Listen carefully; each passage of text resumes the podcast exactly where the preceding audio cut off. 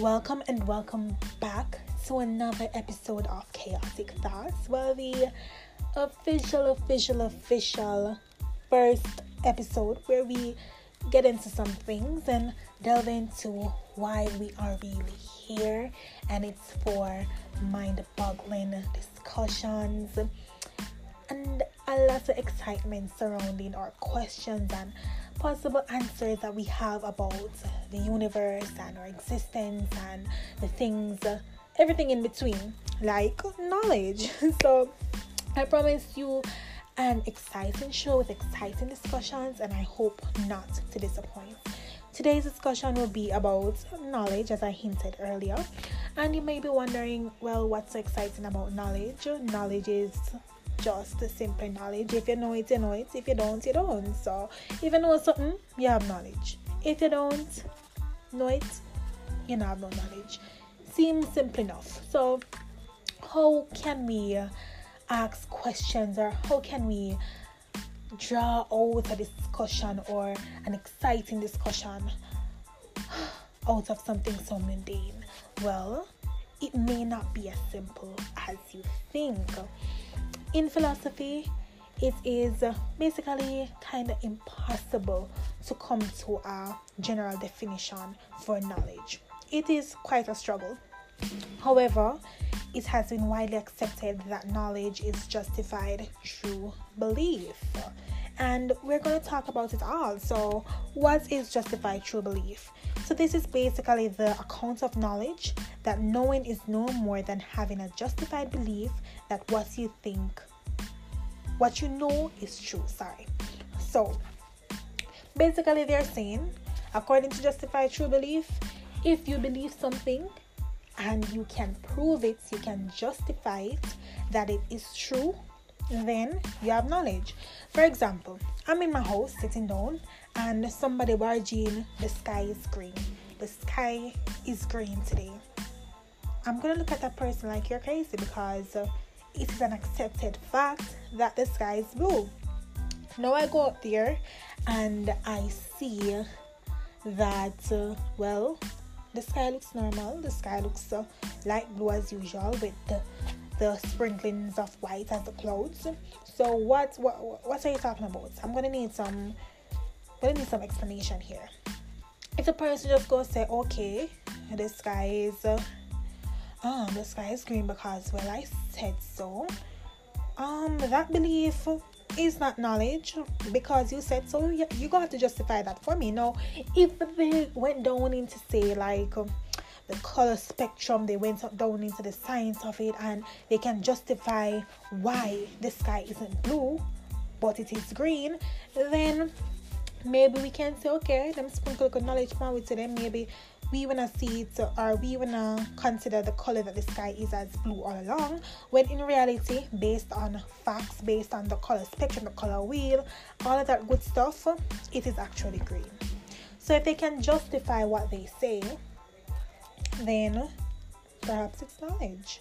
That's basically what justified truth true belief is.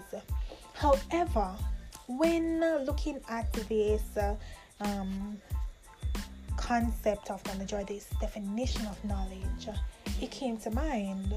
But uh, the truth is subjective, like the truth is subjected to change and subjected to uh, various things. And what came to mind was this um, big explosion that happened on social media some years ago, and the, the with the, dress.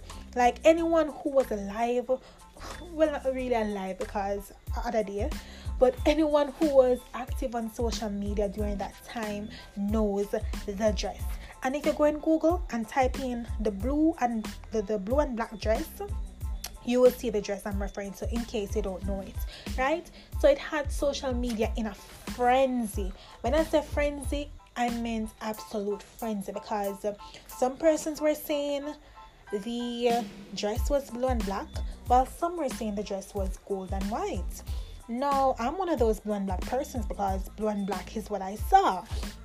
And I really thought that persons who were online saying they were seeing white and gold, they were trolling. I just think that they were making it up, but there was no way. I couldn't understand how someone could see gold and white. So I came to the conclusion well, you know what? You are trolling. You're not seeing white and gold, but you just said that to confuse everybody else. I was off that belief until I came home and my parents they weren't on Instagram at the time and I showed them the dress. Like there was no other way for them to know um, of the dress. When I showed them the dress, I asked them what color it was. Lo and behold, both of them saw gold and white, and they could not, for the life of them, understand how I was seeing blue and black.